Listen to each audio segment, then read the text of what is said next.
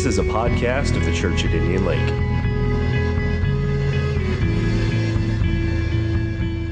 So deep, as I mentioned last week, it's one of the Old Testament stories that has the most detail. And because of that, we can draw so much strength and we can draw so much insight. Truthfully, I could spend several weeks on Joseph, but I decided to look at it more as a topical subject. We're not going verse by verse through his story. We're going topic by topic. And so today I want to share with you three stories, and you're going to find a common thread in all three of them. And they're actually parts of greater stories. And we're going to start in Genesis chapter 39. I'm sorry, I think I mentioned 37, but it is chapter 39.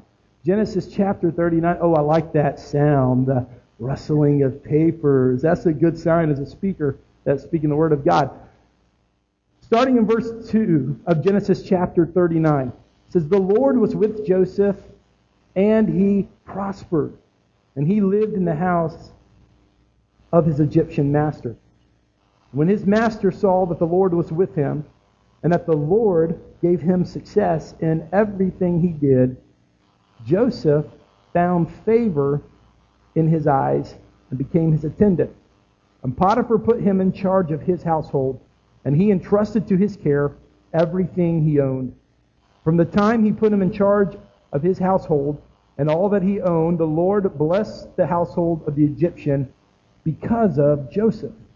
The blessing of the Lord was on everything Potiphar had, both in the house and in the field.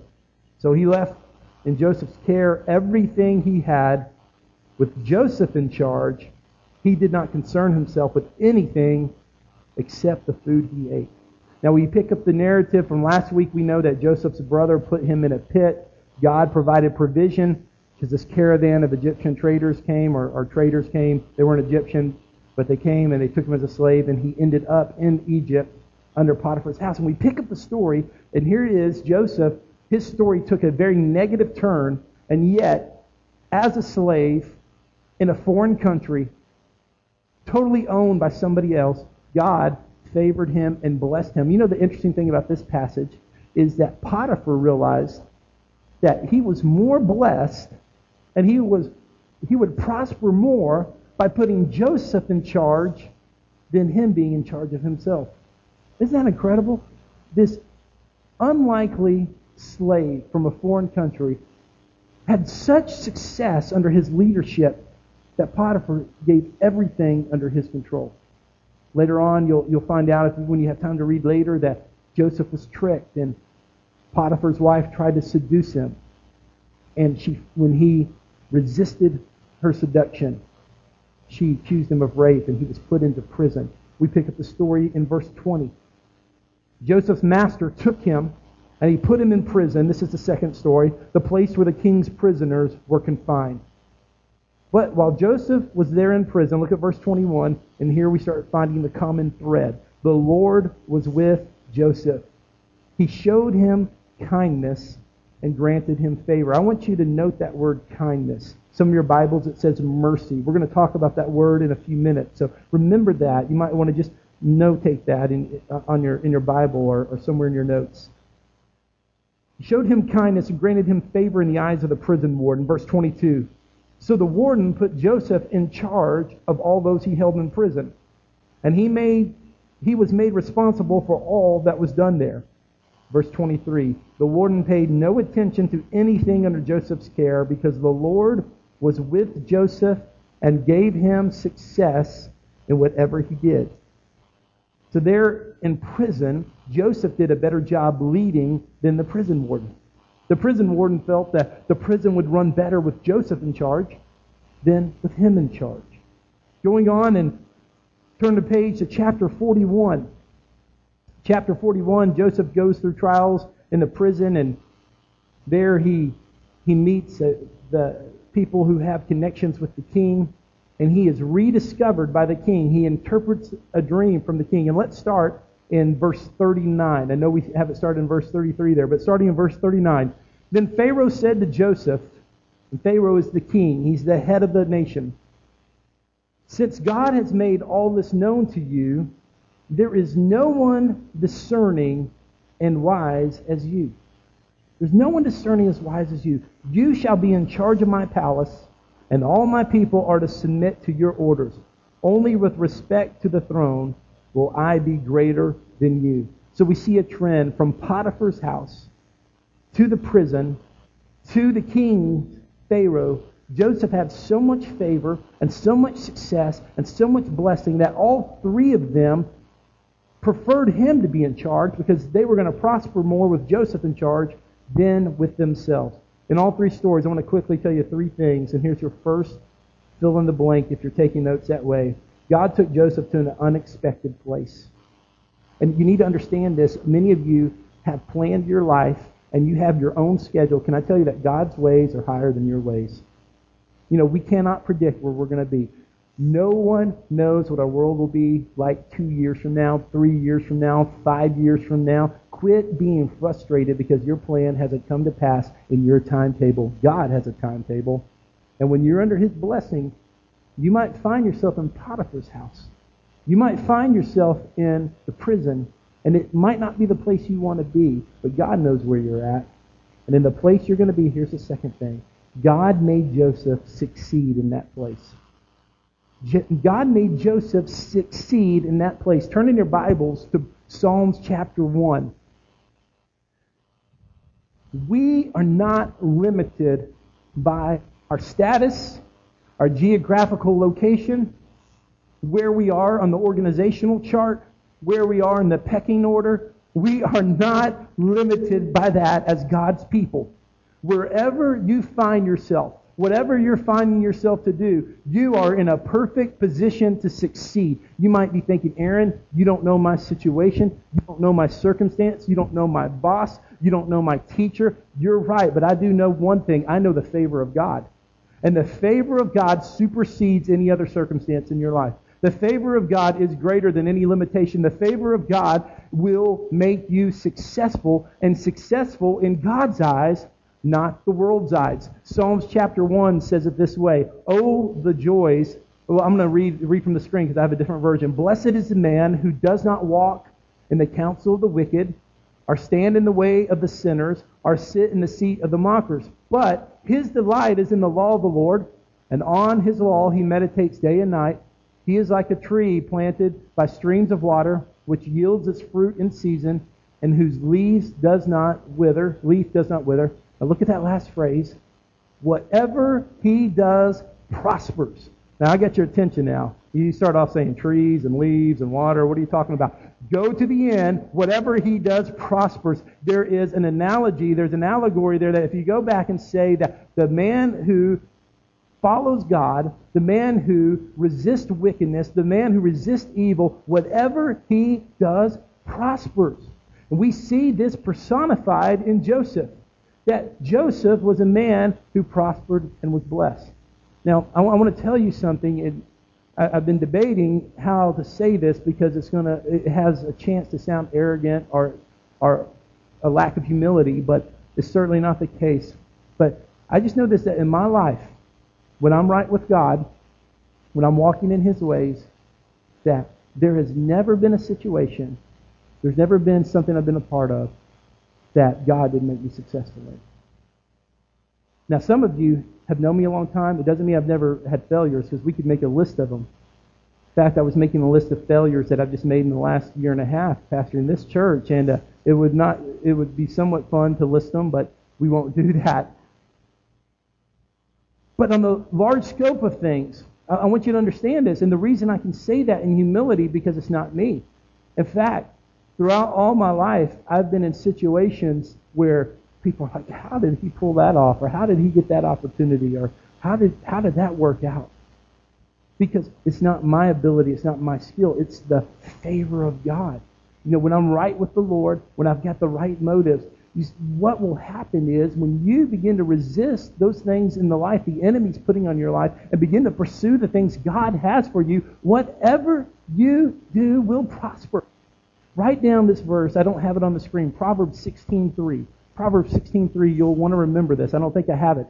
This is one of my life verses. It says, "Commit to the Lord." Oh, it's there. Whatever you do, and your plans will succeed. It's hard to commit to the Lord selfish and pride, and it's hard to commit to the Lord things that you want just for self promotion and not for the advancement of His kingdom. But when you commit to the Lord and when God's in it, whatever you do will succeed. It doesn't mean that there won't be challenges.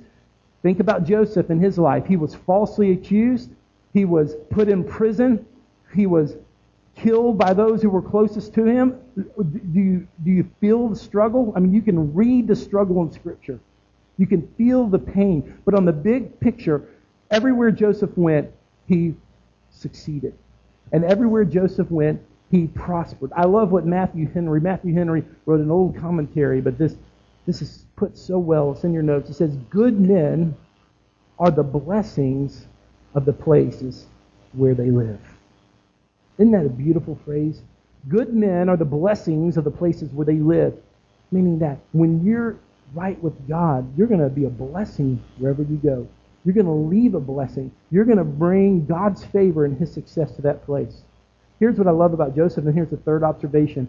The place God took Joseph was better because of Joseph's influence. The place God took Joseph was better because of Joseph's influence. Let me ask you a question. Where you work or the school you attend, when your graduation comes, or when you put in your two week notice, is that place going to be a better organization because you've been a part of it? Have you raised the work ethic? Have you shared kindness with your teachers and your students? Have you shared the love of Jesus? I'm not talking about, you know, stand up on the cafeteria table and say in the workplace, everyone, listen to me, I'm going to preach on your lunch break. If you do that, way to go. You're bolder than me. But I'm talking about sharing your influence and sharing your love. Your workplace, your school, the group that you're a part of, when you leave, you got to leave a blessing. And it ought to leave better. Let me ask you this about your church life. Are you one of those people that everywhere you leave, every church you leave, you just leave a trail of disillusionment and pain and hurt? Or when you leave a church, and you do leave churches, whether it's a geographical move or whether it's a church plant or whatever the case is or season over, but when you leave that church, did you leave a blessing? Because the favor of God is that everything you touch succeeded and it prospered. And you brought the kingdom of God in that place. I believe that's the kind of favor God wants you to walk with and under. With God's help, you're going to make a mark. With God's help, you're going to make a positive mark. Whether it be a small interaction, like the way you carry yourself in a restaurant, the patience you show with the hostess, the kindness you show to the waiter, the tip you give, it either leaves a blessing or a curse. But see, your influence can leave a blessing. You can leave the favor of God there by the moving of the Spirit. Or whether it's a 12 year, 15 year, 20 year relationship with the church, you can leave that blessing. Because Joseph, everywhere he went, from Potiphar's house to the prison to the palace, he left a blessing. Well, here's a couple things Joseph's life reminds us of. I kind of got two sermons kind of jamming in here together. It is Memorial Day weekend. We could end there. Should we take a vote? No, I don't want to do that. I did not mean to spend so much time on those three. Joseph's life reminds us that this is an important part. Remember that word that I showed you, the word kindness in verse 20, 29, 21? Chapter 39, verse 21, there's the word kindness. Also, it says mercy. You know what that word means? It means God's loyal love. God's loyal love. See, Joseph's life reminds us that God's loyal to us. Write it down. God is loyal to us. When they're in the prison, verse 21 of Genesis chapter 39, it says, The Lord was with him and he showed him kindness. He showed him loyal love. It was Joseph's darkest hour. It was his deepest place of despair. Joseph was put in the prison and he was supposed to be forgotten and he was supposed to die there. But God showed him loyal love. He showed him kindness. He showed him mercy. You see, God is loyal to us. Often when we face adversity and we face difficult circumstances, we think God is being disloyal, but we don't have the full picture. You know what was supposed to happen to Joseph? When his brothers sold him into slavery, he was supposed to go into hard manual slave labor. And the conditions for those slaves were so intense that this young man, man of 17 when he was sold, would not have lived a long life. He would have lived a very short life because he would have been used and abused, and his life would have been cut short. And I'm sure that's what his brothers thought. His brothers thought that he entered into some kind of slavery situation of hard manual labor. But because of God's loyal love, God put him in the home of Potiphar. And Potiphar was the captain of the guard. This is significant for a few reasons. Because when Joseph was falsely accused, we don't know for sure if Potiphar believed him. Sometimes us men, we believe our wives no matter what the circumstances are. That's just an age-old problem. I don't never I never had that problem, right, Beth? I don't know how to set that up. I just thought it'd be a good time to interject you. Um, uh, that'll be a great lunch conversation. But Potiphar would have most likely executed or had Joseph executed. If he really would have believed that, that would have been what the law would have allowed him to do. But he put him in a special prison. And he put him in a prison that was designed for family members.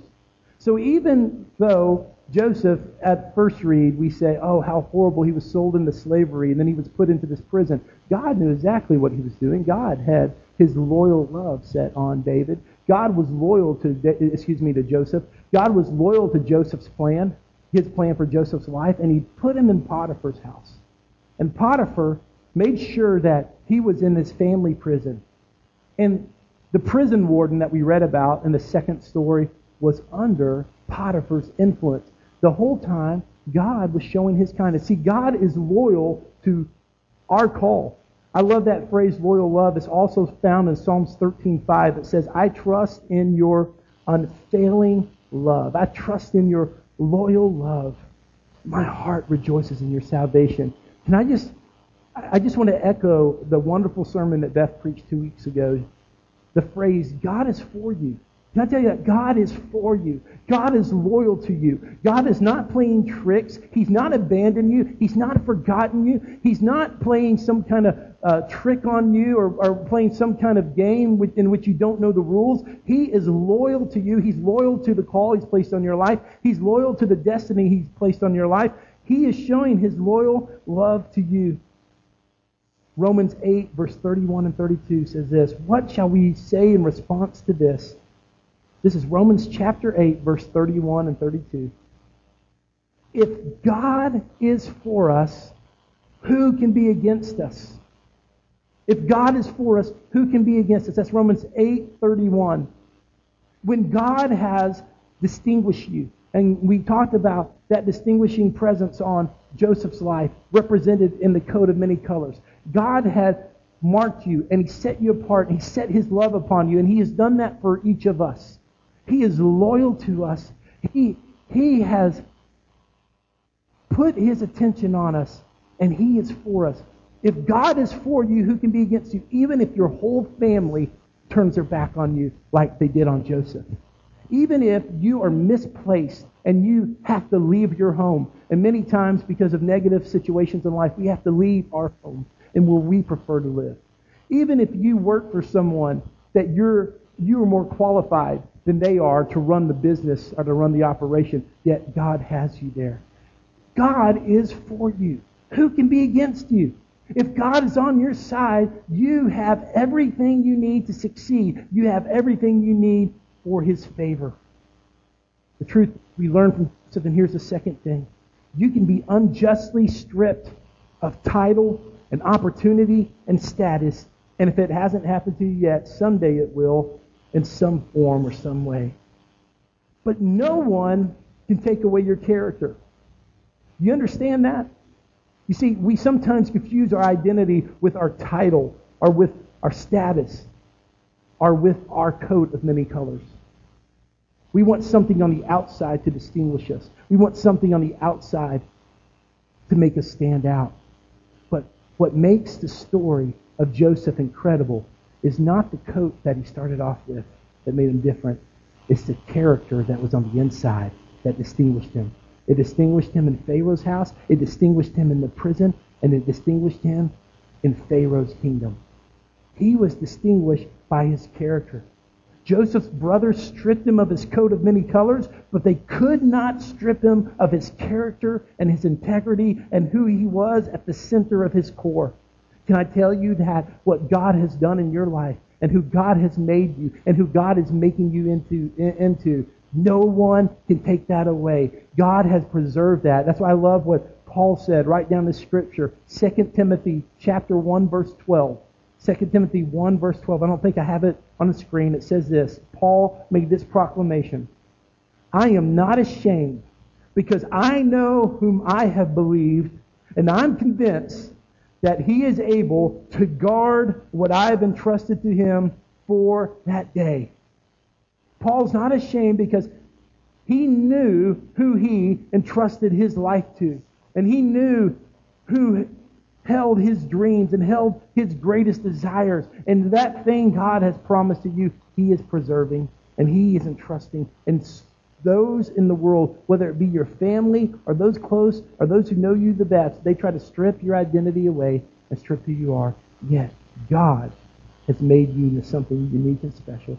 Here's the last thing that, that I see that, that we're learning today.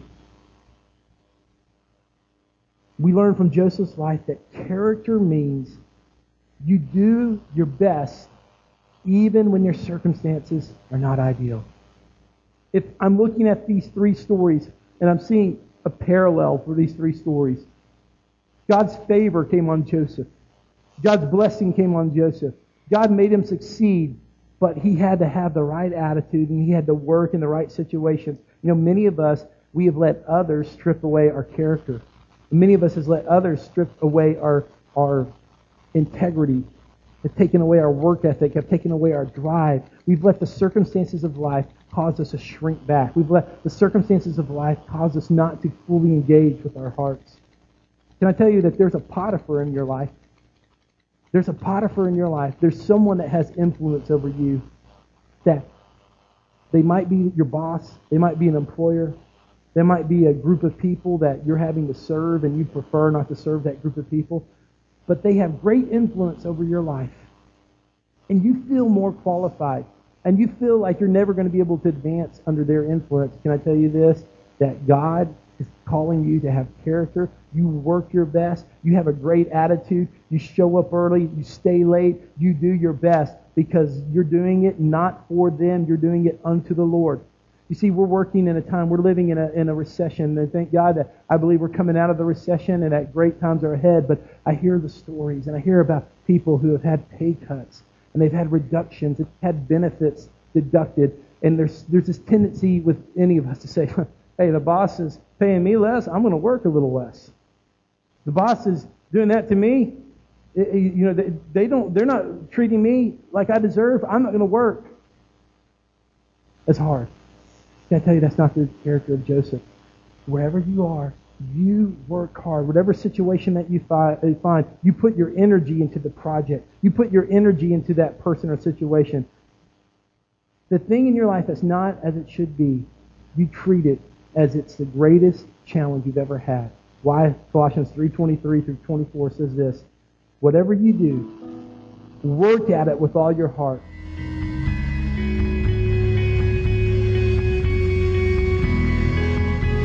This has been a Church at Indian Lake podcast. Be sure to check out IndianLakeChurch.com for all updated news and information.